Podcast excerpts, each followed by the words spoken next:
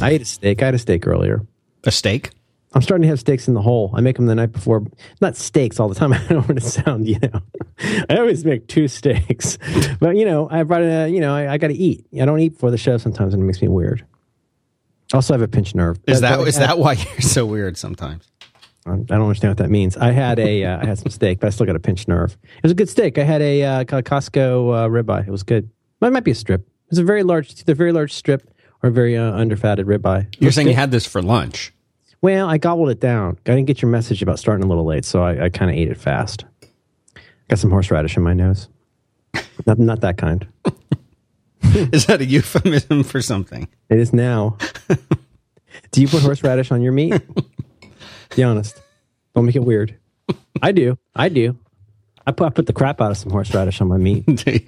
Yeah, it started off with the uh, rib roast. Started off easy enough, but now I'll put on anything. I got a sauce for everything now. I'm very heavily sauced. I like the uh, tapatio, tapatio sauce. I like the uh, sriracha. you, you like sriracha? I'm not. I'm not. I'm not sure. You don't roll with the rooster. It's that uh, that that red garlicky, uh, you know, the red sauce you get at a Thai restaurant. Is, is that racist? No. It, it's it looks good. I mean, I mean in a good way.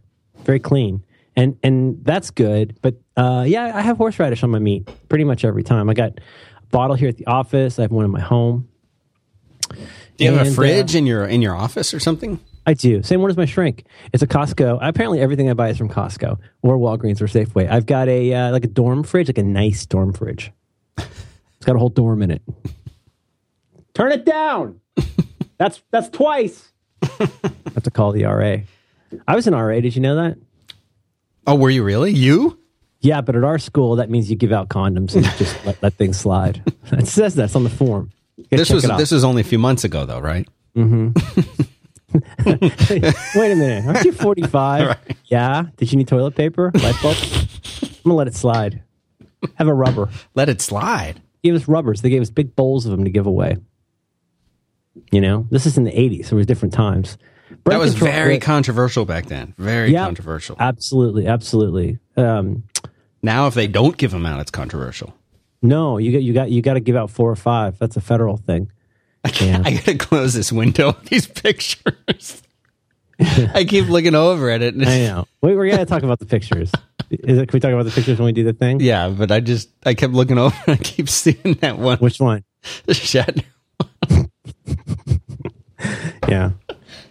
Yeah. this is this is how I spend my mornings. This will make sense in a minute, mostly. Oh man, uh, good week. Big week. Uh, this has been a this has been a pretty big week for me. I, I, it's been a rebuilding week for me. Starting from the ground up. Isn't that a sports term? Pulling Doesn't yourself mean- pulling yourself up by your bootstraps. Hmm. I need. I got to remember to get bootstraps. When they say it's a rebuilding season, that usually just means they suck that year, right? no, I mean, Yes, that's what that we're having a means. rebuilding season. It means we're, we don't win because we're not good. Isn't that what that means? It's more or less that that means. We're We got well, we got a lot, a lot of young talent out here. We're a vessel, very special team this year. Very special. not that kind of special teams. Maybe I'm not sleeping enough. You said before the show that you're sleep you're sleeping great. I got I got a pinched nerve. I'm pretty sure. In I've got a what? In what? Um, What it's part of hard to- well, it's basically. Let me think. The left side of my body, inclusive. No, I got I got this a few years ago when I was still rolling with those uh, those douchey, uh, not douchey, but you know, with the things the kids wear, the messenger bags, right? Which is kind of like the opposite of a cast. It's like a way of deliberately like mincing your body. It's a it's a way of slowly misaligning your entire body. And when you turn to a certain age, you know, y- y- y- I had to stop wearing it because I would walk around downtown with a, at that point a 17 inch Mac. What what would it call them? MacBook Pro, I guess. Yeah. Remember the original ones? They they weighed like 108 pounds. and They look like a pizza pan. That's this is great. It'll be like having my regular computer with me. I'm gonna need all of you to move so I can open it. You sure you're not thinking of the Compaq? Compaq. Remember the was it the Vio or the Vio? Remember that? It's the world's lightest computer as long as you don't need to do anything. You're going to need the auxiliary keyboard and auxiliary keyboard attachment dock and the auxiliary keyboard attachment dock adapter. If you want to do anything, remember that? Those things were really tiny. They're really tiny. This is the opposite of that. I'd have it in a bag around my neck. I'd walk around downtown, maybe have some library books, my Dungeon Master's Guide, you know, maybe like a like a like a like a pound and a half of flour. Walk around, and it was it was literally like tearing me apart. And then I'd wake up in the middle of the night with a stabbing pain in my back, so I stopped doing that. And for a while, like last year, I was walking around a lot with a backpack, same problem. Mm. And now, this is, is this what tune, people tune in for? Probably. Okay. Because a lot of you, you guys, you guys, you guys are sitting around with your uh, with your Pearl and your uh, and mm-hmm. your emo, thinking this isn't going to be an issue. It's going to be an issue. Don't worry. Don't worry, Johnny Timbuktu. You're going to feel it pretty soon. Literally stabbing pain. And so now, can I tell you? I think I figured it out. I've got it tracked down because I, I notice when I sit for a long time at work, I get it. this is not the person I ever wanted to be. I get it. Well, I, it hurts when I sit down, and then when I'm when I'm walking down the stairs, there's a crunching sound. Why do they make hard candy so hard to open and close? do you remember when cars smelled better? Doesn't anybody use combs? When's the last time I saw a good shoehorn? Walgreens has a really long shoehorn now.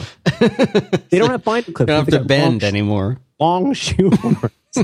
Who likes bending? Has this ever happened to you? So here's the thing. I've tracked it down, Dan. I go, I walk around, I do my thing. I'm in literally excruciating pain all the time. I, I got a thing in my neck. It feels like I said to my daughter this morning. It's like I got a baby raccoon in my back, and with a with like maybe with mm, maybe like a paring knife, like not a big knife, but and then I come in, I come into here in my private office. I sit down to do the program with you. I sit down to make this disturbing photo gallery before our show.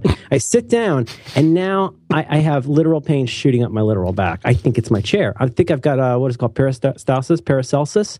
I think I got the I got the ass thing. When you sit down, you get a nerve. Do you, you, ever, you ever heard of this? I haven't heard that term. Athletes get it. It's this thing you can have where you get like a thing, and then you pinch a nerve, and then you get that hand thing where you, your hands all nummy. I got one word for you. What? Acupuncture. Mm. Fix it. Fix this, and and uh, it's the one thing that acupuncture is does. Real, that is that really a thing? Western science actually agrees with. Yes, I think it's like radio ventriloquism. It really like, isn't. Unless you really think about it, it's it really isn't. Okay. John Roderick said uh, he he had a very very uh, a very very strange and like all encompassing, very non John Roderick experience of like time like disappearing. He thought it was like a second, and it was really like an hour. Have you have you had anything like that, like out of body things or anything? Just when the aliens uh, take me. Is that right? no, I've never had anything. Never had anything like that. Pig faces. Never had anything. the pig faced. Never had anything like that. Not at all. Okay. Never. Never in my whole life. I'm no trying to avoid time. this because of all the annoying five by five topics that I don't want to get too far into. One of them would have to be the incredibly absorbing topic of sitting and standing, and sitting or standing. But I, it, I probably need a new chair. I, this thing's disgusting. This this thing looks like it, has been used like in, in Vietnam or something. Kind of like your apart. keyboard, or not yeah. that bad. I fixed the keyboard. What do you mean you fixed it? You got the P working?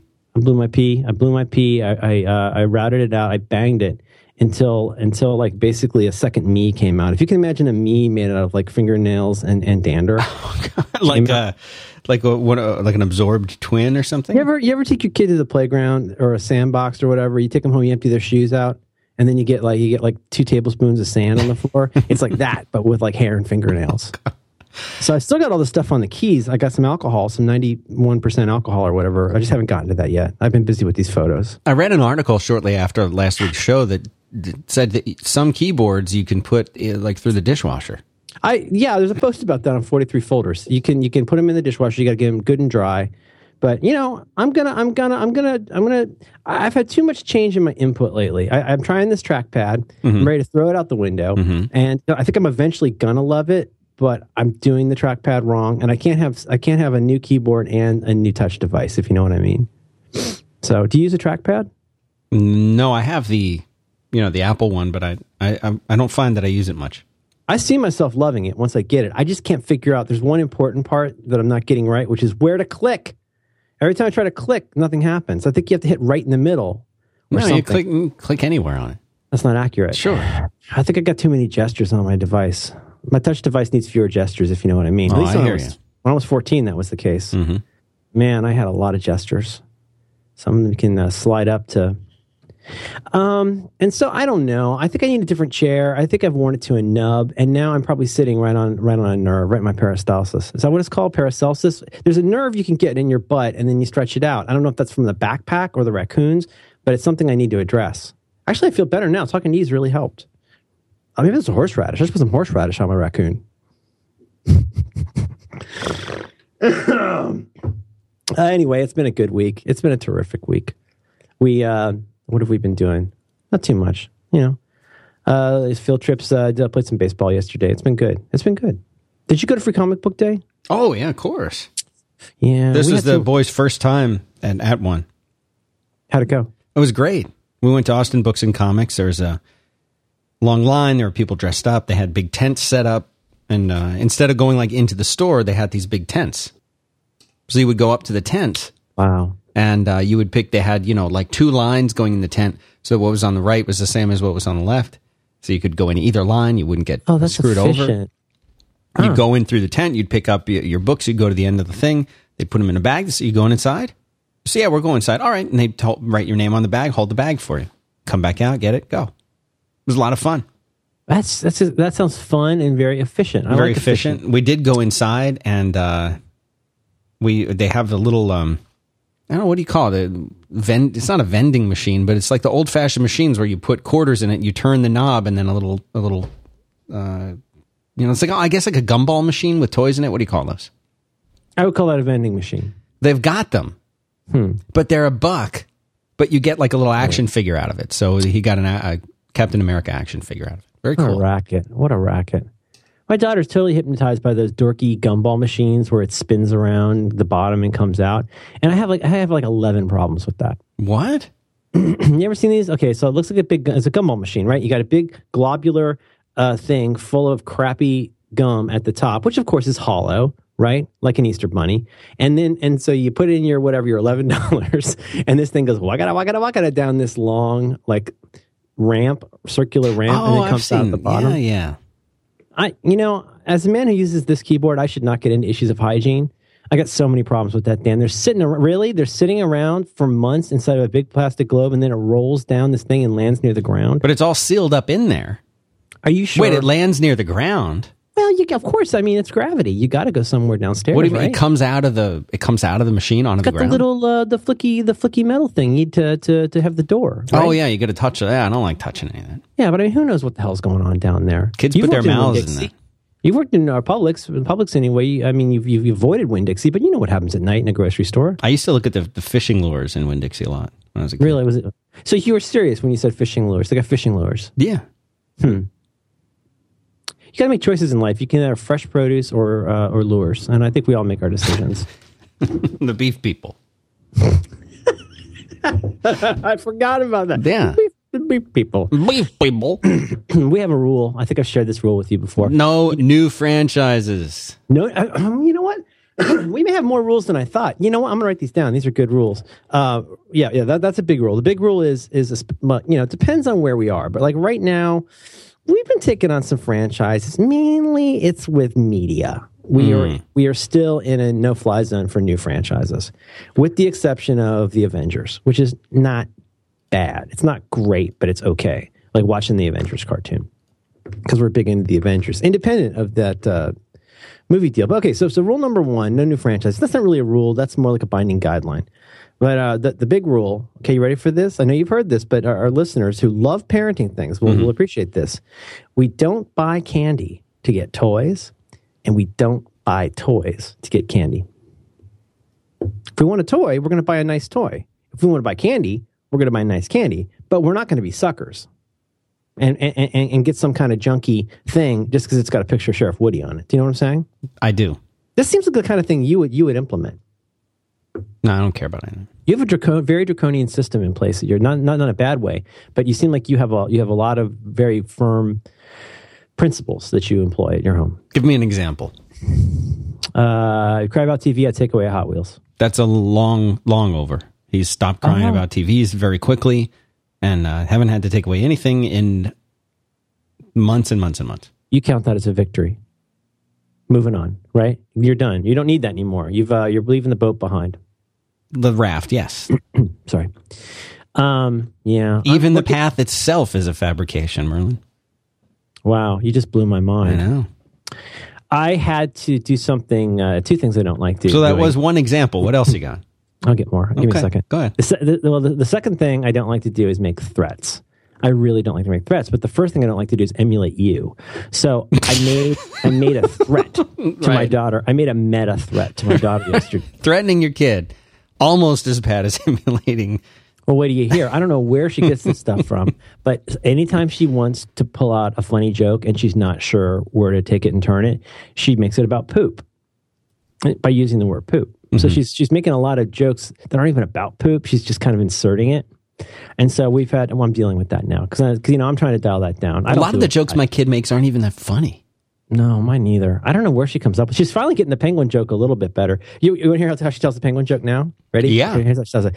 Uh, Tip, Penguin- Tip Penguin sitting, sitting on an iceberg. First one says, "You're wearing a tuxedo." And one says, "Who says I'm not?"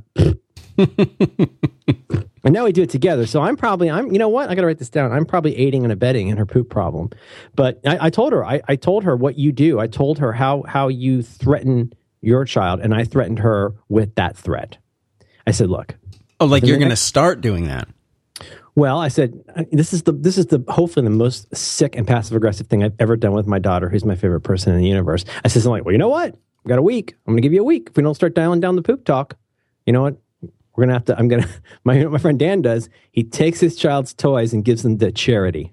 So all of a sudden, I'm like 40s dad. I don't think I'll really do that, but you should make a threat. It's like it's like uh, pulling out a gun, right? You should be prepared to use it. I should get a gun Mm-hmm. Anyway draconian you talk about death you make you make him consider the life of his bacon uh no, only when he asks. apart from that you just don't bring it up you don't make like an oinking sound while you're making breakfast Well, sometimes if you if you have to microwave a hot dog, that makes that little high pitched squealing sound, and he's Taste like, "Dad, what's that sound?" I said, "Those are the hot dogs." and he says, "What are they doing?" I said, "They're crying and dying." And every every time I make hot dogs, whether he hears it or not, says, "Dad, they're crying and dying in there." Said, "That's uh-huh. right, those are the hot dogs great." that's great mm-hmm. huh That's how I make lunch. Microwave some hot dogs. That's how, how my about we make it fun for dad what do you think of that yeah. Yeah yeah i've always said that if you want to really learn how to entertain a child you got to know two things you have to know what delights them and what horrifies them usually it's almost the same thing. it can be sides of a coin, right? a, a little bit of tickling is funny, but like tickling until they shriek in pain, mm-hmm. they don't want that more than once. If, you threaten that to tickle them with a Hot Wheels, then take it away and donate the child to charity, you know what that changes? Cognition, right? So, yeah. That's the thing, right? You think think once, shame on me. Think twice, shame on you. So that's something I should do. I should get her into Hot Wheels and then take them away. That's the hot dogs. I'm, is that what it? That's the hot dogs. That's pretty good. They're Yeah, crying, and dying is the thing. Crying and dying. Used to be a pretty good band called Driving and Crying. That's the hot dogs. Now Josh isn't here this week, so we're on our own for all of this. Why isn't he here? What do you mean? Yeah, I didn't get that. Um, It seems like everybody has to work now. I think Josh has work to do. You know, Syracuse. Did he tell you that, or do you, is this a hunch? Josh, Josh sent me John. He, an electron, he sent me an uh, electronic message about it. He does that. He's he's very. We're trying to schedule a man call, and he wanted to let me know that he wouldn't be doing notes this week. We're going to talk about Star Wars. Yeah. Yeah, so it's been a good week. Um, did you? Uh, what time is it? When did we start? My gosh, it just seems. Uh, 18 minutes, 44 seconds ago. oh, I, I get really thrown off. You don't like it when I have topics. Do you have anything you want? I don't dislike it when you have topics. It just sometimes you over prepare. Oh man. Wow, wow, wow. How do you did you did you take classes? Do you like to have an associate's degree in passive aggression? Like how do you do that? How do you do that? What? Exactly. All right. You're doing it. You're you're the one who's doing it. I'm not the one doing it. I'm just Doing anything. Stabbing pain. Acupuncture, I'm telling you. Be Can the I best? 50 bucks. Is that something? I mean, do you, Can obvious- you do it yourself? Yes. Should you do it yourself? I would say no. Okay, my, my bad. May I do it myself? Yes, you may. Okay. Now, what about chiropractic? Have you done chiropractic? Yes, I have.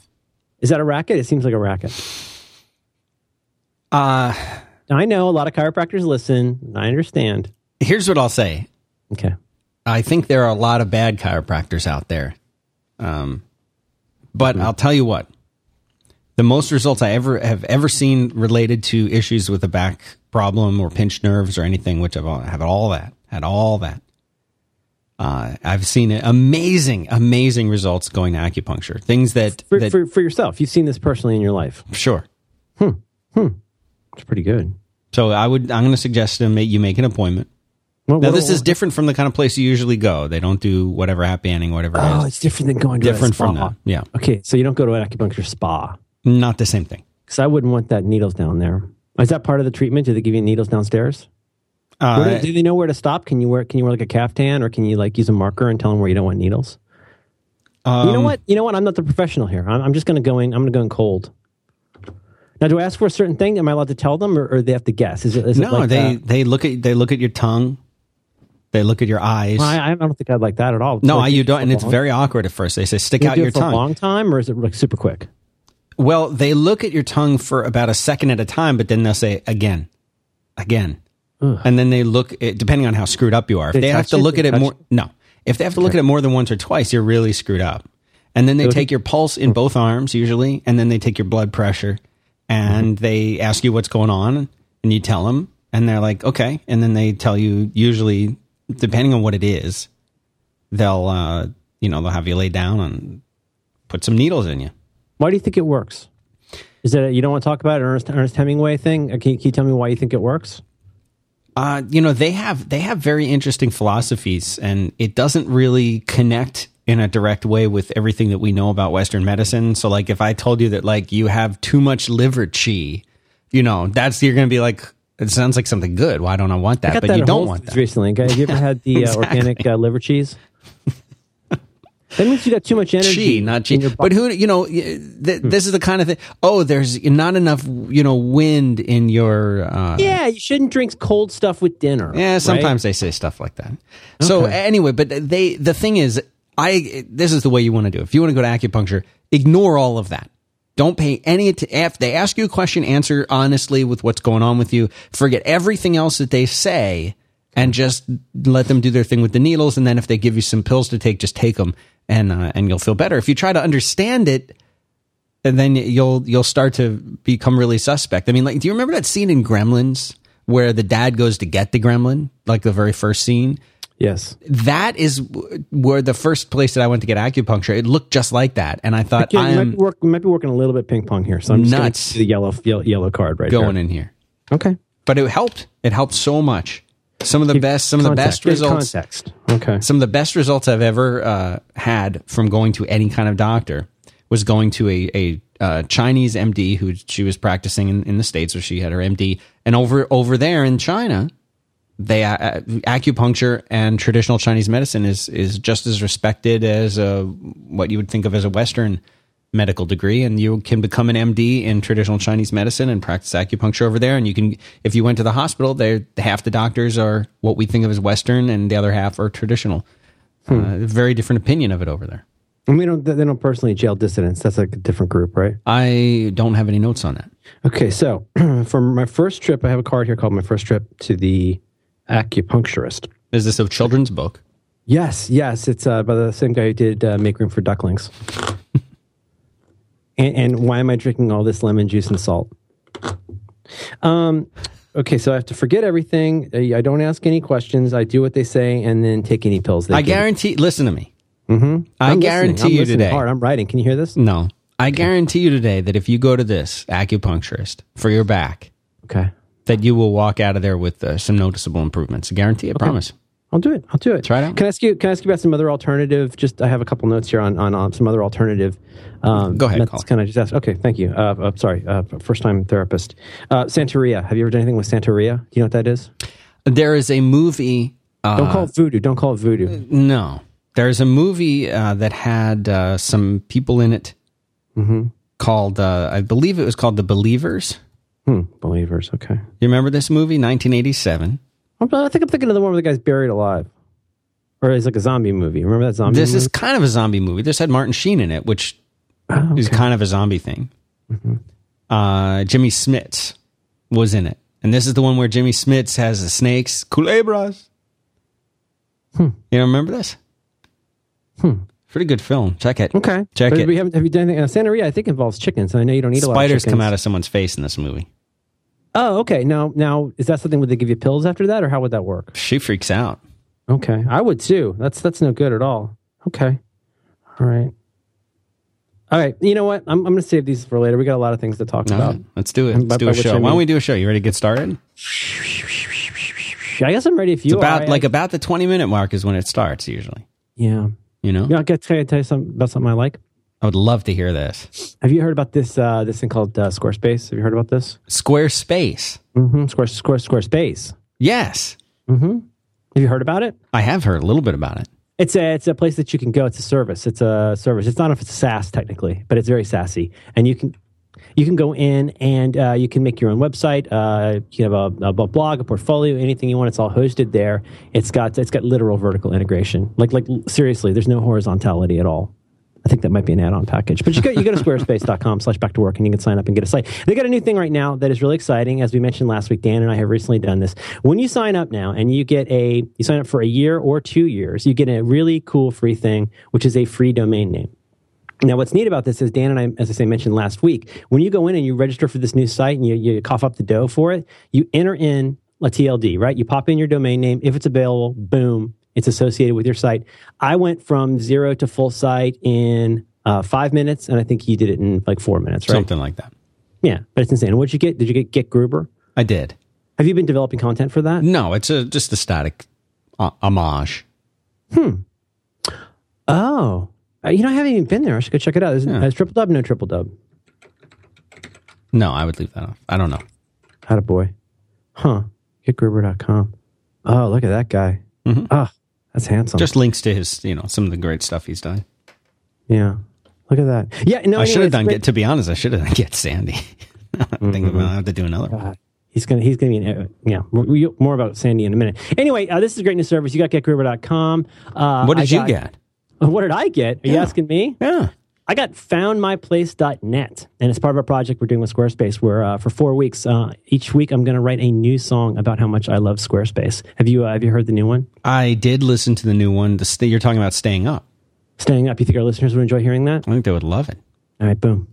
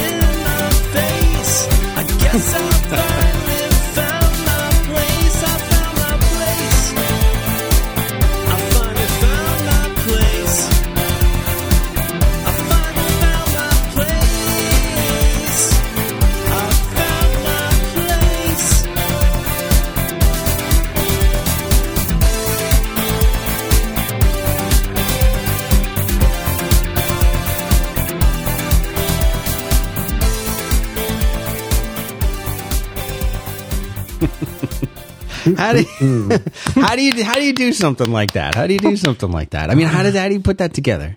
It's amazing. Uh, you know, seriously, uh, you listen to a lot of New Order. It's so good. My wife is going to dig this one. Did she like the New Order back in the Well, day? Well, I think back in the day she was a huge fan. I want to know they what were, you're they thinking. were so so so um one of my favorite bands and i mean obviously i just you either you're listening to that and wondering why why i sound so fey or you're going like wow that really sounds a lot like four new order songs which is kind of the idea right. but no it was fun you know this is the neat part about that we should come back to this in a minute but like that's what i love i do all of it on the ipad except for vocals and guitar which How do you know you, how do you do like- that? It's really easy on the iPad. We should talk about that. Let's do that. All Let's right. diary that. But anyway, uh, so foundmyplace.net. It's a it's a it's a neat little project, and like I say, it's uh it's silly songs, uh, you know, that, that I write and stuff each week, and um, it's really cool of them to do that. But this, you know, uh, the, the the notion is that uh, at least I feel like there's a lot of commonality between Back to Work and Squarespace in the sense of trying to make it easier for creative people to do the stuff that I, I I wrote this right. Well, I didn't write this. I'm just saying this. They didn't give this to me or anything basically, you know, Ryan, Ryan's Ryan's pretty busy, so we just make all this up mostly. Um, He did. He goes- did send an email shortly after we began the program today uh, that uh, he loved it. That was what he said. He loved it. I don't think he listened to it. I don't think his I don't think his mom and dad let him uh, use the stereo. That's expensive. That's expensive, Ryan. don't you're smudging it. Uh, so, uh, but no, uh, you know what's what's it about? I mean, in addition to shucking and jiving, talking about my, my literal pain in my back and the raccoons and things like the sorts of things Dan and I like to put on meat, we like to talk about removing barriers to doing stuff that you really like. And uh, I think that's a uh, compatible message here. So we'd like you to go to squarespace.com slash back to work and check it out. Uh, like we say, you can sign up, and I think this is an enduring thing now where when you sign up, you can get the domain. I think that's like a standard bit now. Uh, you get the, the the free domain name comes when you buy one or two years at a time. And Right. the nice part is, if you buy one or two years at a t- time, you get a discount. You buy a year, you get twenty percent off. You buy two years, you get twenty five percent off. And on top of all of that, for the month of five, from now until the end of the month of five, are you aware of this, Dan? That there's an offer code for the month of five. Promo code, you mean?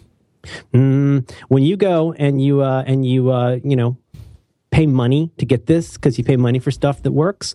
Sometimes, yeah, not all the time, but sometimes. Sometimes you pay money it doesn't work. Sometimes you don't pay money it works.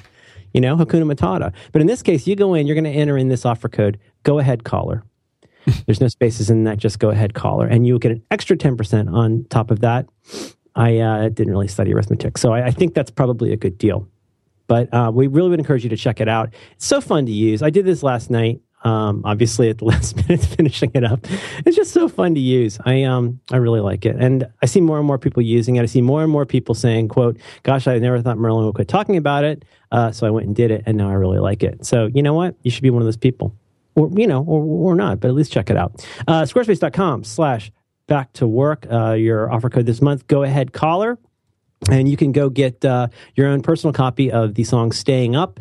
We will see if I uh, get a cease and desist from the members of the New Order. Uh, and so, anyway, you go to foundmyplace.net to check that out. But uh, we thank Squarespace very much for supporting 5x5 and Back to Work. Here's the thing I had uh, a four track, I've, I've owned two four tracks. Let me get this right. Okay, so in college, we uh, some friend a friend of mine actually put a proposal together for like the student affairs monies. You know, each year there's a certain amount of money, and it was a really big deal because he wanted something like I don't know, eleven hundred, two thousand dollars for a four track that everybody would have access to, and uh, it's and it, you know you go and check it out or whatever, and it was it was such a revelation. Like, let me just stipulate as I do every week, that I'm not like a great musician or a great singer or anything, but it's I love doing this stuff. It was so amazing back then to use that. I recorded a bunch of songs. When I got a job, I went and I, if I remember, remember seriously, it was a TEAC or a Tascam that I made payments on. I made payments on this because it was cheap, but also whatever to get this little like cassette four track. You know what I mean? The kind you would get in the early '90s. Um, you know, it was it was it was under a thousand bucks, but I mean, it wasn't cheap. It just blows my mind that you sit there with an iPad. It's got all this stuff built into it. I know, again, I'm 45. I have back pain, but uh, I sat I sat there, and you can look at the GarageBand track for it. If you go, I think I put that up, yeah, and you can see when you look at that, um, the bass on there is all plucked out by hand on the iPad with notes. Uh, ditto for the sub synth bass. Roots Rock is just a, a loop from iP- the iPad. Not, you know what I mean? Like, do you have you played with iPad uh, GarageBand much? Yes, I have. Little patterns, and you can mix it up. And you know what? A lot of people don't know when you're playing patterns on anything that has patterns. Did you know you can hit with one, two, or three fingers to get like different patterns? You can mix it up inside the pattern. So I try to do that to add a little variability. So basically, three of these tracks, two guitars and the vocals were done on a Mac, and then I found that annoying orchestra stab sound. it's not really an 80s No- dance yeah. song unless it goes. Nothing, nothing is so 80s as that little stab sound. Oh my the, Wiki- gosh. the Wikipedia article for orchestra stab describes it as the quote unquote Wilhelm scream of popular music.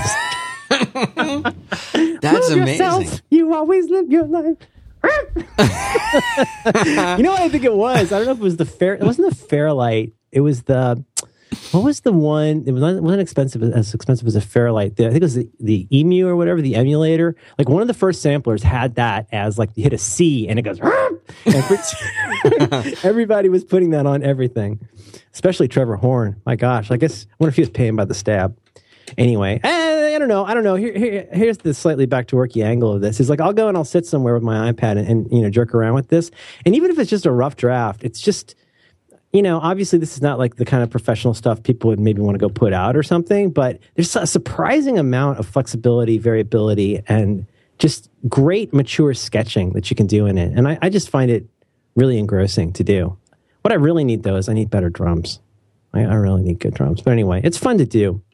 I think people would be really surprised if they spent some time with it. I think of all of all the iOS Apple apps, I mean, obviously this one to me is the most creative, and it's really you know of course, I'm a big fan of OmniFocus for iPad for you know my own reasons. I think it's just beautifully done. Um, but I mean, this is a showcase. What you can do with with GarageBand on iOS just like blows me away. And I'll I'll go for as long as I can, just keeping it on iOS until I have to like put it on the Mac. So anyway, enough about that.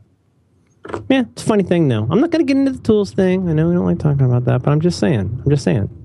You know what I'm saying? Push the limit. You know what I'm saying? Mm-hmm. I'm gonna. Have to, you know what? I'm gonna bring this up with my new acupuncturist. Yeah.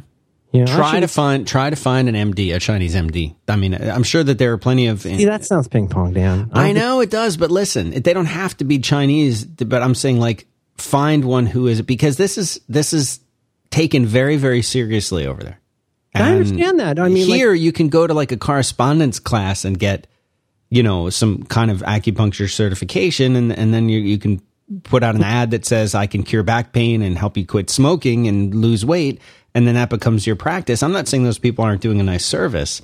Yeah. Uh, but I, I'm I'm saying that th- there's a difference between you know taking a night class for for a short period of time and, and somebody who's spent the last 20 years with a medical degree practicing in, in a you know I, I, I understand. I understand. clearly. I'm going to take a photograph if I think of it today before the show. is your back like are you hunched no, you have like a I- like is your neck's frozen in a position or something can no, you turn keep- your head I, I look like I look like I'm having a lot of anxiety right now because I keep doing that thing where I'll like make my make myself kind of concave and go ugh like that, and then I'll make my neck go to the side like this eh, because I think stretching it'll help. But can I your think wife give your back like a back massage or something maybe in the first couple years, but I think I'd be really pushing it right now. I barely even do the dishes. yeah i know it I try. I try really hard. We have, our, we have a all you have to do is consistent do you have a dishwasher or is it all by hand there What do you think? dishwasher No, well because you live in our- san francisco we live in like a mud hut. okay well if You know have it for a our tip neighbors, our neighbor, we just found our neighbors have raccoons in the attic. Like this is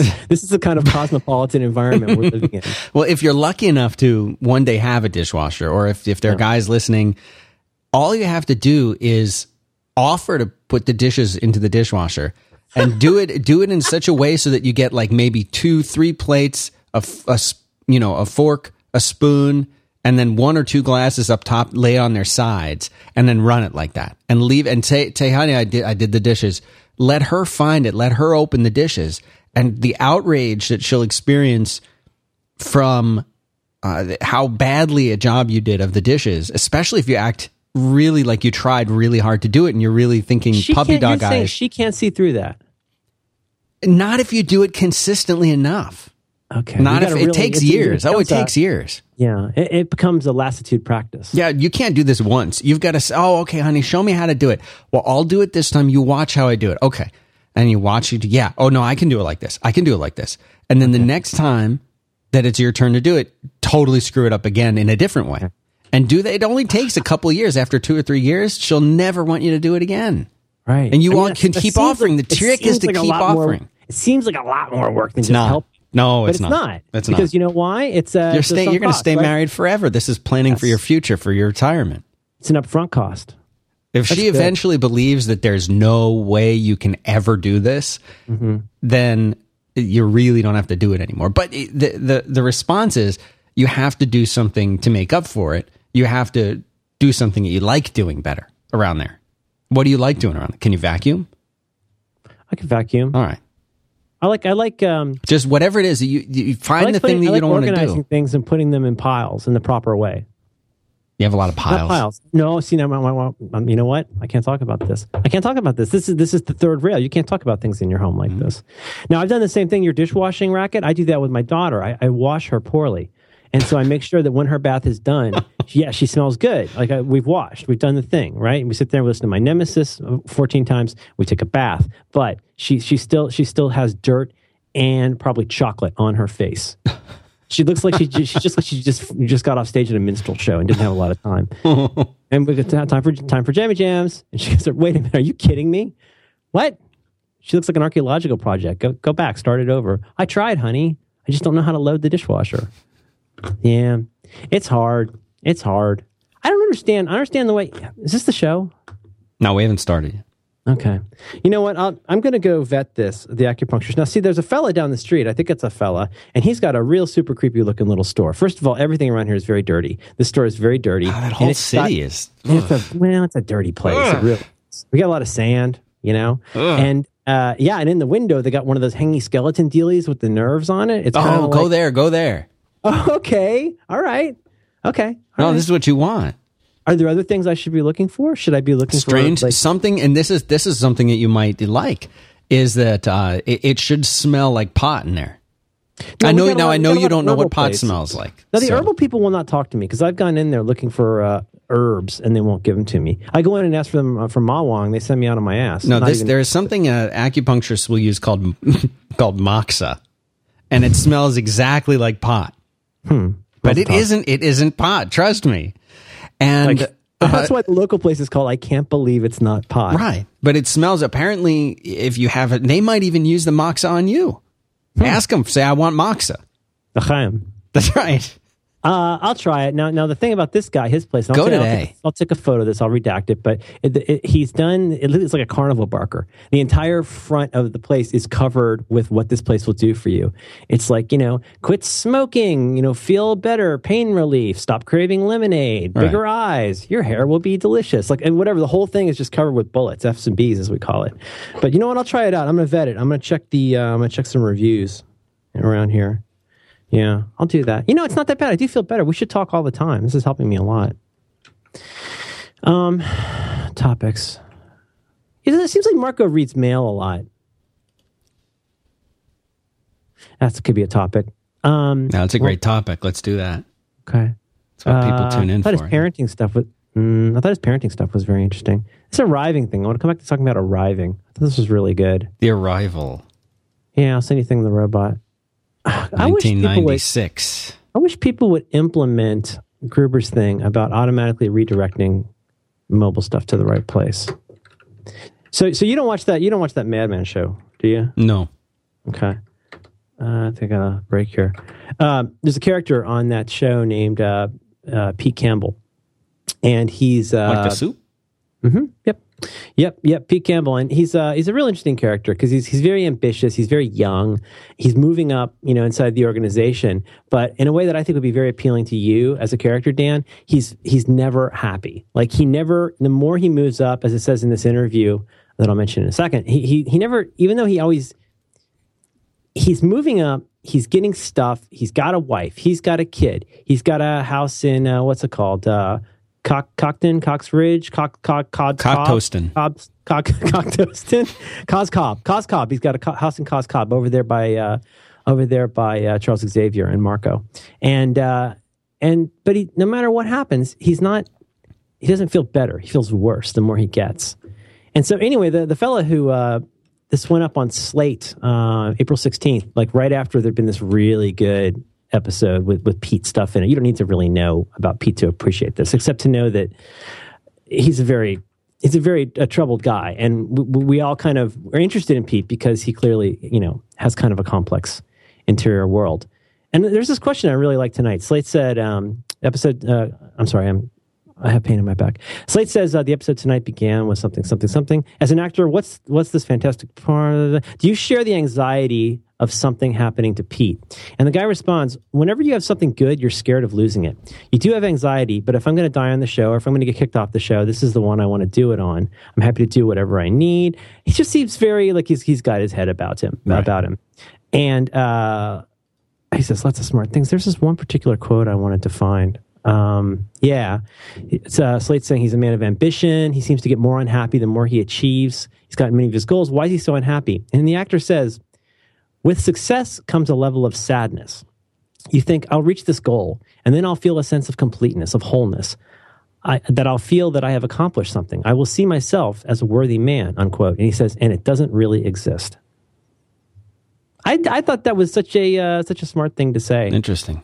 and it's certainly orthogonal or related or or something cardinal or you know the thermometer to to the whole that's fine for Merlin thing but I I uh, we we touch upon this topic a lot but I don't think we've taken it straight on a lot. Not the angle of oh boohoo first world problems but the sense of that that feeling of unease or that uh, wheel out of kilter that stays with you. And uh, you know I think I said once before it's like you know when you're the CEO it isn't that you have more power and flexibility to do what you want, you really have more power and kind of less flexibility to do stuff that somebody's always going to hate. It's like the president's job to wake up every day and try to disappoint as few people as possible and largely fail. You know, which is why it's a horrible job. But uh, we all sit around, all of us who are like, you know, very low on life's totem pole and go, gosh, I really wish I had this more power. Or like you said, I wish I had more direct reports. But isn't it a funny thing that there are people who get more and more of what they wanted and they don't get any happier. It's certainly a, a character in literature, right? You look at somebody like Ebenezer Scrooge or like, you know, um, Charles Foster Kane or whoever. There's, it's such a, a, you know, or, you know, Gatsby, right? You get all this stuff and it's like, it hasn't made you more happy. In some, some ways, it's made you more profoundly unhappy because now you don't even have the excuse of not having gotten what you wanted. That's deep. It's not too much of a rehash. No, Is it a deep rehash? that's deep. Should I bring this up with my acupuncturist? No, they don't care. crossing that off. Uh, I, I think there's something to that. Anyway, it's a, it's a terrific uh, article. I will make sure that it gets. It was in a previous show notes, but I'll put it into this next one. And uh, the guy sounds like a real, real smart, real smart fella. And uh, for anybody who watches Mad Men, it's a nice insight into the guy who plays Pete. But um, I don't know. I think there's something to that. You know, I remember when I was a kid, and I would think, you know, oh my gosh, I can't wait to be ten, right? Double digits. That's going to be so great. You know, I can't wait to be you know, 13 and, and go to junior high because then I'll really have arrived. You know what I mean? You know, 15, learner's permit, 16, I can drive, you know, uh, 17. Right, and then at some point you you you you don't know what to wait for anymore. Yeah, yeah. Actually, uh, Pat Oswalt has a funny bit about that about which birthdays you're allowed to celebrate after the age of ten. Oh. But it's but it's really it really. I mean, I, I don't I don't think you have to be a stupid kid to carry that baggage around with you of thinking all I need is this one more thing, or that the reason I'm unhappy is because I haven't yet gotten this thing.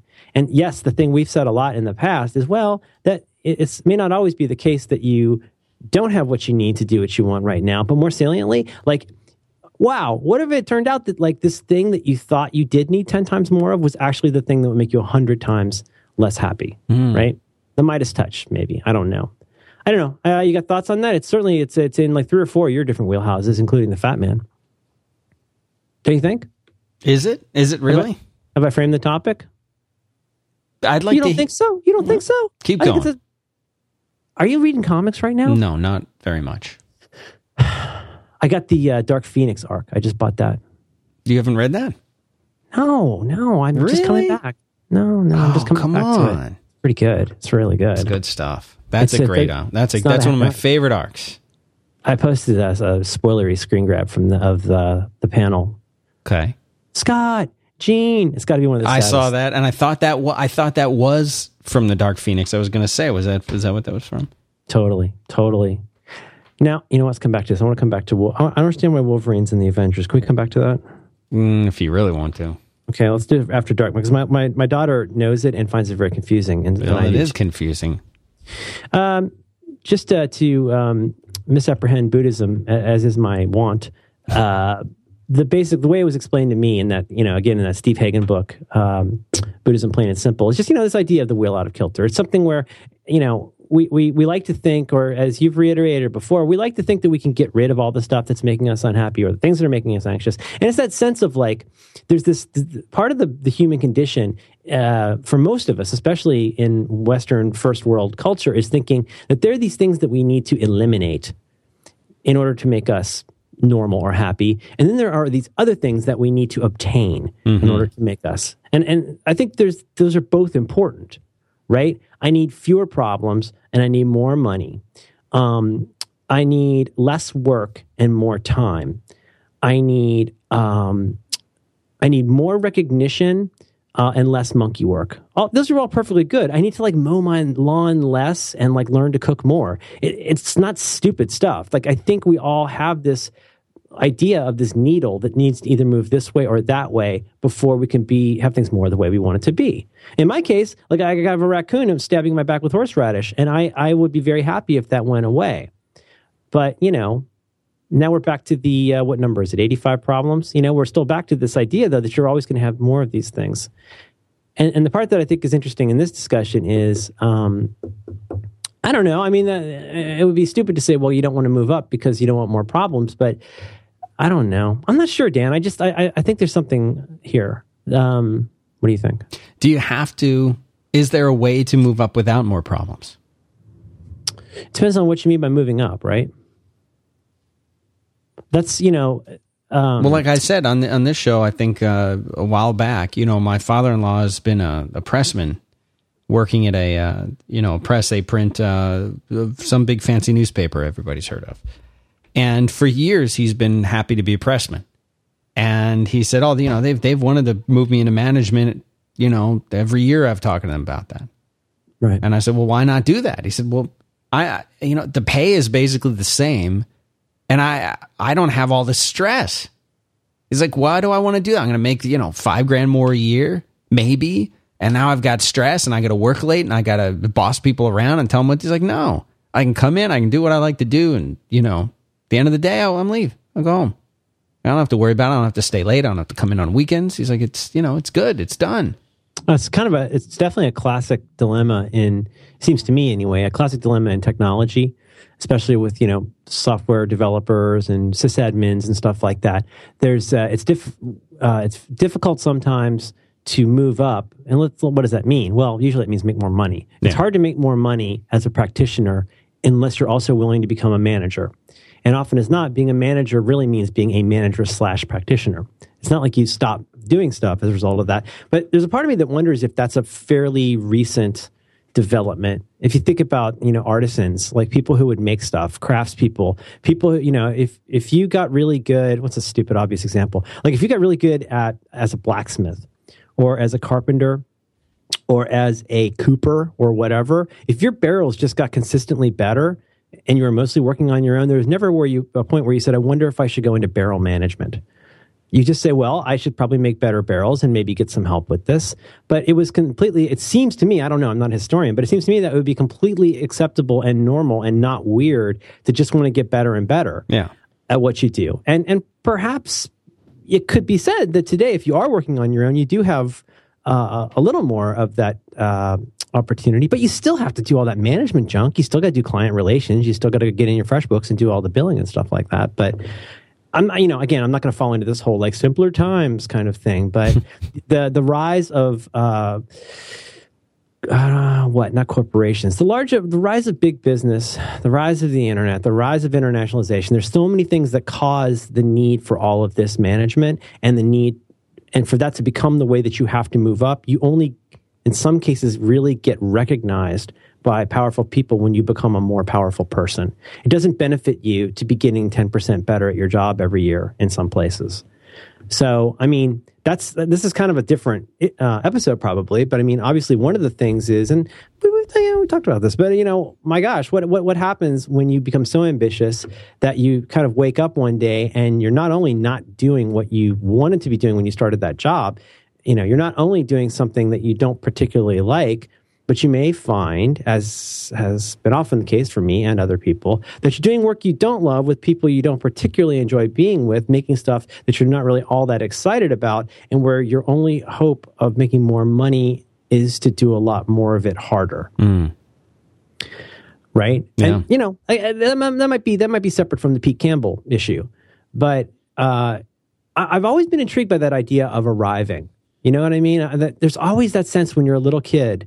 You know, they tell you in, in uh, kindergarten, "Oh, next year, first grade, they're going to treat you like an adult, and so on. In second grade, fifth grade. Well, when you go to middle school, believe me, there's not going to be people there telling you what to do. Right. They won't help you In my dreams, on your own. but that's you know that that doesn't happen. You don't you you, you don't arrive. Um, I don't know. I'm not sure what the practical component you is. You don't arrive. There is no arrival There is no arrival. Because what happens is when you arrive, you arrive at a point where you've got more to lose and more powerful people to disappoint, Hmm. and that's that's a that can be a really harrowing thing. And in the case of poor, in the case of poor Pete Campbell, I mean, I think he's basically kind of an unhappy dude who's very inward turning and tends to look at everything based on how it's improving his status or making people respect him more. You know, there's nothing worse than somebody who tries to make you respect them. I mean, there's there's nothing more of like a not nothing more, but there are very few more comic characters. Like you look at Keith Johnstone and the whole improv book and this idea of improv as status. Like you know, one one hilarious improv uh, inversion is is status, where like you know Jeeves and Wooster, it's the butler who's who's actually the important one, right? And this happens all the time. And the more you become this kind of shrill character who wants everybody to respect them, the harder it becomes to respect you right? You may be, you may consider yourself a great manager, but you're probably not a good leader. A good leader is somebody who makes you uh, want to do better stuff by helping understand how to motivate you um, and how to give you the tools, the opportunities, uh, the resources to to do good stuff, and you know, and the latitude. You know, anybody can manage. Managing's not hard. you just sit around and uh, take credit for stuff and blame other people. But you know, to be a leader is a really different kind of thing. I don't think Pete Campbell's ever going to be a leader because he's much more interested in in whether people are respecting him properly. You know, whether the, the right person is saluting him. And the thing is, that's that really is like pushing a rope up a hill. Like it's you're there, there's never going to be a day when you arrive at you know having been this little homunculus of a man who's always demanding more respect. You know, it's like it's like uh, Olive Oyl's father in Popeye. I don't know if you ever saw that terrible Robert Altman movie, but the entire movie, I think his only line in the whole movie is "You owe me an apology." Every time he turns, no matter what happens, he says, "You owe me an apology," and that's I think that's kind of how Pete feels. You know, it's um, it's not an outward turning approach to life, and I, I think the more you dig in on uh, how much more other people need to respect you, uh, the, the harder it gets, and and it doesn't make your practice any better, right? I mean, not really. If you're mostly covering your butt and trying to make people think that you're important, that's not time you're spending improving what it is that you, you know, like to do. Right. I think This is a downer, man. This is a big downer. Yeah, we could bring it up. I could bring it back up. Let's hear talk about. Joan? We could talk about Joan. Yeah, let's talk about Joan. Joan's Joan's the most interesting character on the whole show. Absolutely. Well, Don Draper's pretty interesting too, but it's it's a good program. It's a good program. Uh, can I tell you about something I like? Yes. It's okay. Can I can I just take a minute Go here? ahead, caller. Uh, have you heard of this uh, this Mailchimp thing? You heard of this? I am familiar with Mailchimp a little, a little bit. What do you know about Mailchimp? I know that uh, if you want to send a newsletter, this is the only place you should look. Mm-hmm. That's what they do. Yeah, They, it's they it's it's really it's really uh, it, it is awesome and it is really fun to use. This is now my second week of using uh, Mailchimp as a as a thing, and I'm I'm really enjoying it. you know It's what it's like? It's like your own personal publishing platform, is what it is. That that's what that's the way my, my wife and I always discuss it at home. Mm-hmm. When I'm when I'm poorly loading the non dishwasher we don't have. But uh, no, Mailchimp is terrific. If you're doing, if you tell them a little bit of the F's and B's, you get the uh, you can get a free account, right? you can, yes, you can get a free account. I'm sorry, I'm put I'm I'm not showing the proper enthusiasm for this. Hey, you guys, this is totally bananas. If you need to do mailing list stuff, you should. hey, Dan, uh, isn't there like a thing where they? Hi, I'm Merlin. no, if you need Facebook integration, custom forms. You got the API. You got the templates that are professionally made that you can completely customize on your own. You got the testing in the different browsers. You can track the results. You can Well, you got get the you iOS get, app. Stats, stats out the wazoo, and you get the uh, that's right. I got that right off the site. But the integrations are pretty amazing. I mean, if you're doing anything this uh, JSON API ish stuff, you can hook this up to all kinds of different stuff. Um, you know, if you're using a CRM, uh, if you've got like a statistics package, if you're doing marketing campaigns, it's just crazy. If you go to their little uh, integrations page, all the different ways you can use Are it. you But using reason the, the email beamer?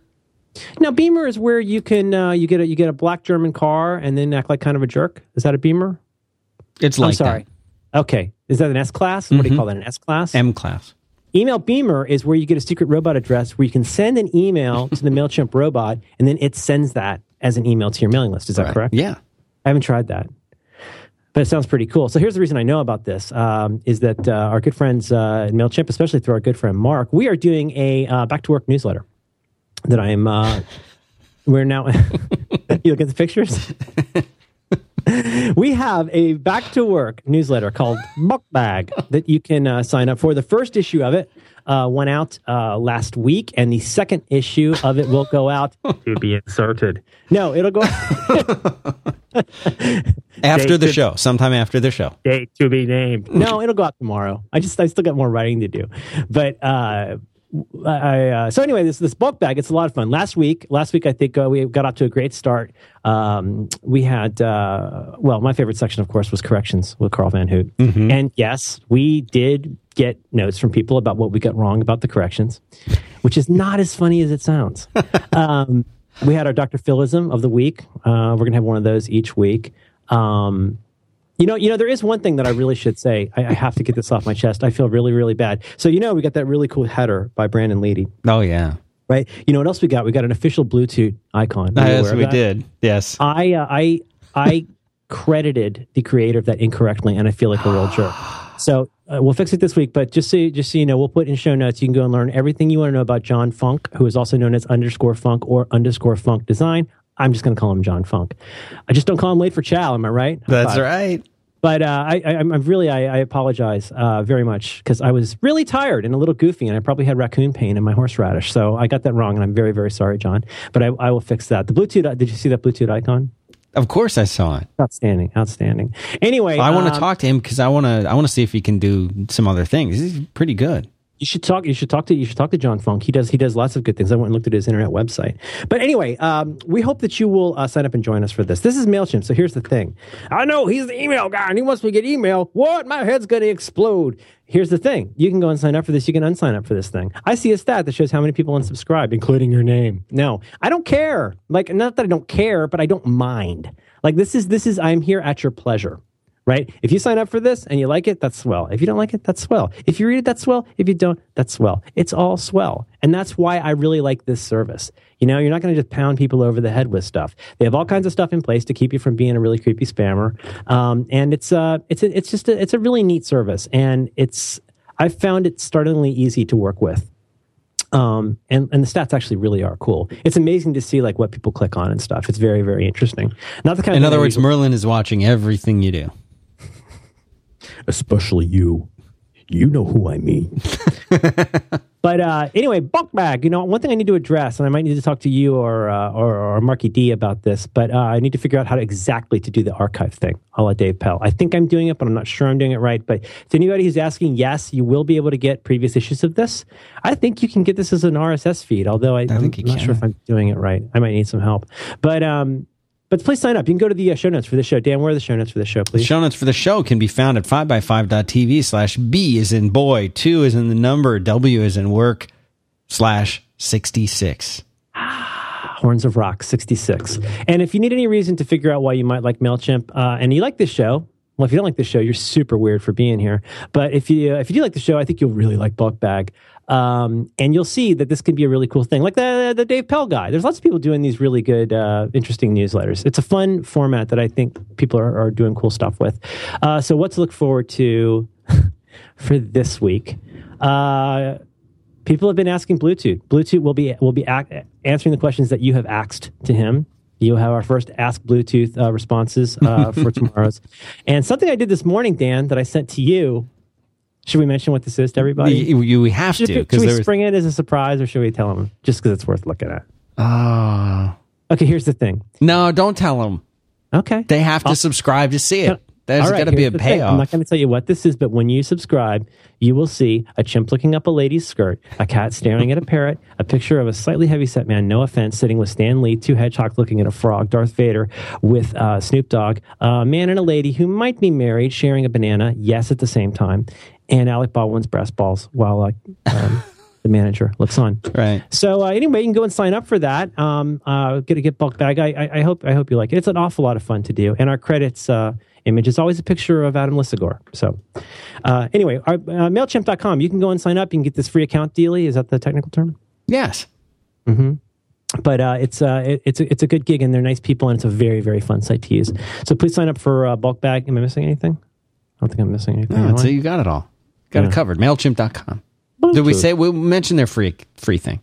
the free dealy? Free forever account. You can send 12,000 emails to up to 2,000 subscribers every month for free forever.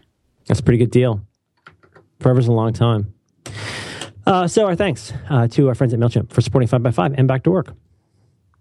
Brother, those two brothers hugging each other. Super creepy. Now you know how I feel. Now you know how I feel. Anyway, you guys got to go sign up and go look at this. So, uh, anyway, Pete Campbell. Pete Campbell. Pete Campbell. Yeah, you know, we've, we've, uh, we've, I feel like we've covered some Hello, Peter. Hello, Peter, Mr. Campbell. It's uh, you know what's weird though is the other side of that, and, and you know this is a probably a false dichotomy, but you know it's it's easy to make a straw man out of a person who's gotten successful and isn't happy, but it's probably just as easy to make a uh, an er straw man out of out of somebody who has done. I don't want to say you like go off the grid, but you know you don't have to just go out and like make furniture and and be simple. I think I think there's something I don't know that artisan. I can say artisanal, but that artisan approach of just trying to improve your craft is, is such an interesting idea to me, and and I wonder if in some ways it is this. There's something in our culture today that where this this uh, ladder metaphor or this rising or moving up, as we keep saying, metaphor. Well, you know, what if moving up just means you want to make more money? Is there a way you can make more money without moving up? is the real reason you want to move up it isn't that you need, like in Pete's case, it isn't that you need a bigger office. It's that it it might not even be that you want a bigger office. It's that you feel you deserve a bigger office. And like, there's never going to be a big enough office in the world to make you feel like you're getting what you deserve.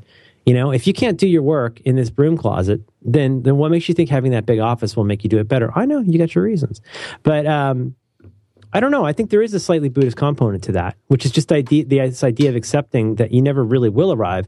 I don't know how you get to be like 40, or in your case, like, you know, younger than 40, but I don't know how you get there without realizing this on some level. It's just so easy to make yourself really, really unhappy at length by expecting the world to see you as something bigger and more different than you really are. And to think that you can change that by, by fiat and by demanding that people, you know, look at you a certain way. Direct reports as a measurement of your status within a company. Now you've mentioned that one before. Tell me, give me uh, where where have you without you know without naming names? Where have you seen some, something like that before? Big big organization. Every large organization I've ever worked for. So that's that's the metric is when you can say I've got I go in from having four direct reports Or, going from having none to one is a big is a big deal. And then after that, it's just like, well, you know, we got, I got 15 people on my team. How many people on your team? Oh, uh. Gosh, yeah, you must be able to leave at five. You only have eight, no wonder you leave so early. Only eight people reporting to you. Weird. This is weird. It's so weird. And I wonder, it's, hmm, this betrays my ignorance of so many things, but like, I wonder in a practical way, like why you would want that. Because it, there's It's a stat. idea- It's a status thing. It's like Well- commanding a commanding a platoon. You know, you right. want You want to. to go from being a squad leader to a platoon leader, for example. Yeah. right? You go from five people to 20 or 25 or whatever. I get that. I'm trying to like break that out in a more, um, not altruistic, but, but trying to be less negative. Like, are you building out a team to do this certain kind of thing? Um, because it's weird because it seems like by wanting, like really wanting more people to quote unquote manage, in my head, that feels like a virtual guarantee that you're going to do less and less actual stuff yourself. It's, it's and that, that's probably really cynical and shows you how dumb I am. But that's I can't imagine going into a company and like wanting to manage more people because I'm not a management type. You know, It's the same thing. You got to think of it this from the, the patent standpoint. George Hmm. Patton. Oh, Patton. I thought you said patent. Patton. He wanted to be in charge of the Third Army. This is this is the army that was uh, all the way on the west, right? This is this is the army, you know that he that he wanted to to run, and that's the thing is that that you know you you want to you want to have like more people because it becomes almost like I think for a lot of people it becomes a power trip like you're become a ruler. You have your own little kingdom. You have your own little you know like it's us and then we're the we're the ones that are going to run this thing. And i've seen it time and time again with with managers and and directors Right. and whatever that you know this is like their war this is their assignment you know that they've been they're running they're running these this platoon. They're in charge of it and they're you know it becomes very much an us versus them kind of a thing within the co- it's very weird. I've seen this so many times. You know if you're if you're on the IT group well we're the IT group. We're the ones that like control the infrastructure. And those developers what a, what jerks those developers are. All those guys do they want us to install crap that takes our servers down. And and then the developers are like these stupid you know, controlling IT guys. All they never let us install the version of stuff we need. We get, how are we supposed to, you know, get this out there? The stupid marketing people always putting pressure on us. And the marketing people are like, Right. you know, uh, w- we get to have the most fun. We're the only creative people in the company. Those stupid sales guys, that, you know, they always take credit for our work. And the sales guys are like, we're the only ones that are valuable here. We're the ones that make the deals, you know. And it's always Or, this. or they're like, you know what, guys, make us something we can sell. Again, everybody's got Right, everybody's got that's their own own, own own thing on that. But like, is it ever? I mean, are we being cynical? Is it ever a case where you say, well, we have something valuable that we know would be good for everybody, but we just need more resources? Is that a separate kind of thing to want? That's a good question. I I don't know the answer to that. I, I don't know why this is this, and you know, as ever, I, I don't know anything about anything. But like to bring it around to the kid thing, like um, when we let our daughter watch TV, if we watch a little bit of TV, everybody has fun. If she watches more TV, it can still be pretty fun. If she watches a lot, a lot more TV, and this part is important, if it doesn't have a clear ending to it that we have stated and then, you know, followed up on, it gets real ugly because I was exactly the same way as a kid, right? When you don't have boundaries and you keep getting a tiny bit more of this thing that you had, you know what's weird? The more TV I would get as a kid, the more TV I wanted and the less happy it made me. And I think there's a similar thing with something like sugar. Like you give a kid a, a you know Hershey's chocolate kiss or whatever, maybe something nice or whatever, and and you go, wow, that was really good, and then they have four, and you have four Hershey's chocolate kisses, and now you want like the entire freaking bag, and now you're mad. I think that's just- it. you're I think that's just it. sitting there horking down these kisses. It's not making you happy. You know, did a cigarette. You don't even know why you're eating them after that. Same for potato chips. But you can't stop. Things. And now, now you're sitting there and you're crying, and, and and you're sitting there watching too much TV and eating that, and you're not happy. I realize that's probably very, very different from wanting more direct reports in a company. I don't think it's any different at all. like when you like. I think it's exactly the same. But you know, it's but like okay. So I, I'm not, I don't want to be that cynical as to say that is the case, but I will say this: that if if if that if that desire for more um, explicit power and seemingly explicit prestige, if that isn't based in something that that's practical and has a like a performative component to it, it, it might be worth asking. You know whether you'll have enough Hershey's Kisses and employees right? You, you, you might, you might, you might uh, need to put that bowl away. Here's the thing, Dan. if if you dig your hand into a big load of chocolate, don't be surprised you got a brown finger. We'll be back in a minute. I don't know, Dan. I, I haven't been doing as many talks lately, so I, I'm not around people who really work anymore. So I become ruminative. Yeah, very. Also, I have this pain in my back. I have a very, a very strong stabbing raccoon horseradish pain. is it so back. bad you want to hit it with a hammer, or more like you want to jab a spike? Yeah, I, I took four ibuprofen and ate a steak before the show, and I feel so much better now. That's Hmm. a therapeutic dose of steak. I used to work with a nurse. He'd always tell me the therapeutic dose of things I wish he never had.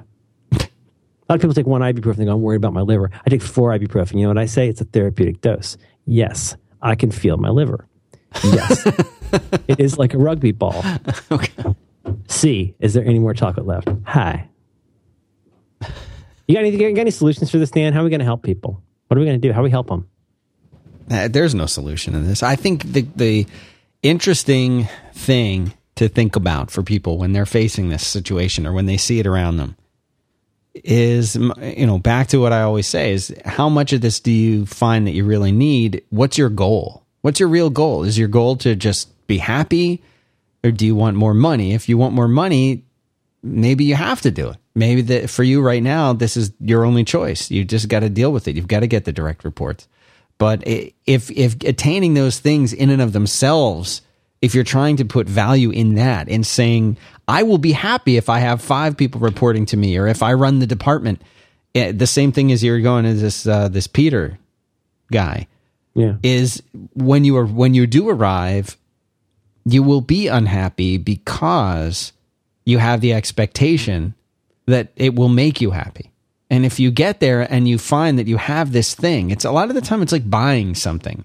Most of the time when you want when you feel and here we go with the Buddhism, when you go with a craving for something, you find you find that when you get it, you may be very happy. And then you're happy for a little while and then when that happiness goes away, you become even more unhappy because that thing that you thought was going to make you happy didn't really make you happy. And now you, well, if I just had this, it's, yeah, but we're back to the movie The Jerk again. Well, if I just had this, then I'll be chair. happy. Yeah, I'll just take my chair. And, it- and game. you wind up with all of these, trying to carry around all of these things that you think that you need, that none of which actually are going to make you happy. And Mm-hmm. if if you're doing it for the sake of you think that it will be some achievement or that when you have that thing, whether it's status or somebody has a different opinion of you or it's a certain amount of money, I mean honestly, the people that I know with the most money are are not and I know this is like a contrived thing. They're not happy. They may be very secure. Uh, they may they may not have the same kind of worry that people without the money have. But I think m- Well, they got a different. They got a different worry. yeah, and I thinking that having money will make you happy. It it sure can help, but it it as a goal in and of itself isn't isn't very is not a very healthy goal to have. Well, there's always going to be more. One problem there, if that's your metric, is there always can and will be more to make. I wonder if I wonder if one way to turn it just a little bit is Please, to think please about if turn it. God. Well, here, but here's the thing: like the way we've been talking about it so far is as though we were Pete Campbell and wondering why we're Pete Campbell. I wonder if another way to look at it is to look at it in terms of all those direct reports you've got that have made you so powerful and pres- you know, so full of prestige and well regarded. Like f- f- from from their angle, what do you look like? You being this this theoretical person who wants more stuff. And if you think about it, you think about the people that you've worked with that you've really respected and admired. And how about this? That you've wished, where you've wished they would move up. Like think of the people you've worked with where you say, man, I wish. I wish there were five more people like this person at the company. Or, man, think how different our company would be if this person ran it. Which, you know, is it's a little bit reductive, but still, right? That's the kind of person you'd like to be if you think of it from that angle, would you rather be the person that go, "Wow, that guy is like a professional douche-tard, and I can't believe he's allowed to c- continue walking around like some kind of impotent peacock," mm. or do you want to be some somebody where people go, "Wow, it seems like every time I am about to have a problem, they help me with it before I realize it will be a problem," or "It's really cool. I suddenly realized how much interference that person ran for our group," Oh, or right, right. or man, if that person ever left, I don't even want to know about the SHIT storm that would be coming at me. I just sputtered like my daughter's here. do you know what I mean? But wow, if do you think the Pete Campbells of the world ever think about it in that way? You know, and again, to talk about a friend of mine that I've done some stuff with, he has this person that he works with who I'm probably going to misuse this word, but um, who said this? Uh, Jason B. Jones, uh, an academic, taught me this word problematize. The idea that one of your jobs as an academic is to, in a critical way, try to figure out like what could be wrong about something. But I like the idea of the word problematize as a way of taking something that is not a problem and figuring out a way to make it into a problem, hmm. which I think is something that a lot of managers do. And in my friend's case, he goes to this person and says, "Well, here's this thing that I think we could improve with this thing, or here's this thing we want to do differently, or here's these. It would be if we could move our resources from this to that." And every time he says this to this person, that person immediately turns it into either an attack on the way that person manages or into some kind of a problem that has to be as- uh, solved as though they were the manager of a regional Walmart. it isn't a matter of hearing the person out and saying, well, here's what I think of that. Here's what we can do about that. Do, do you follow? Yeah. I, I think that's a very common thing. Not you know, not even just in the CYA culture of of, of a, a corporate environment, but I think once you stop, you know, I want to talk about this someday. Not today. We don't have time today, but the difference between leadership and management. It's such a douchey thing. There's probably a million books about it, but you know, I don't care what managers think of that. I care about what people who want to be leaders would think of that. Because if you've got to move up in an organization in order to make more money or to do more of what you want, you know, to have the intrinsic things that are valuable plus the little bit of the extrinsic dough. Like, what would you do in the way that you handle stuff to be a better leader and a less self-involved manager? Managing has this. Managing has this like me me me kind of diddly get my fingers into everything feeling to it. Yeah. Whereas a leader is somebody, you know, if you're whether you know whatever in scouts or the military or you know anywhere or the, ch- the churches that I would go to playing D and D, there's something called charisma, uh, right? There are people. If you've got 18 charisma, people will. You can lead them. And to be a good leader in D and D, you have to have high charisma, and I think that's true everywhere. And charisma is more than just being good looking. Don't don't don't let don't let the people fool you. D and D people, some of them will tell you you have to be good looking. You don't have to be good looking. You have to be charismatic. You have to instill in people um, the sense that you're somebody who's worth following. And you don't do that by saying you should follow me. You do it by consistently doing something interesting and correct that makes everybody in the group better, safer, more successful. And that just seems like such a. If you're a leader, it seems to me you are focusing very heavily on the people who are following you. If you're managing, if you're managing, you're focusing very heavily on impressing the people that you work for. I don't know if that's uh, precisely a fair way to put it. I imagine you have to do both if you're going to be a manager. But, you know, to, to be a really good leader, you know, it's like some people say the definition of love. You know, love is the idea of caring about the welfare of another po- person more than your own, which is really different from like, why won't you go to the skating rink with me? you know, and, and I think leadership has something of that same component to it, which is that my main interest here is going to make sure, be to make sure that you guys, you people here are being taken care of um, and that that we're working in mm, alignment uh, with the rest of our group or company. I think those are very different things, and I think I don't think you ever get access to that kind of thinking as long as you're sitting around like Dave, wondering like when you're going to get your seventh lamp. Mm-hmm. You know what I'm saying? No, here's the thing, Dan. No matter how many lamps you put into a office, you're never going to see uh, get enough of that light to see what a dingus you are. That's going to take overhead lighting and a lot of soul searching. we'll be back in a minute. Pete Campbell. You want to button this up? Yeah, we probably should. Probably should. I'm going to write down this acupuncturist thing. Yeah, do that. Okay, I'll come back to Wolverine. I love you. Love you too, Merlin Mann.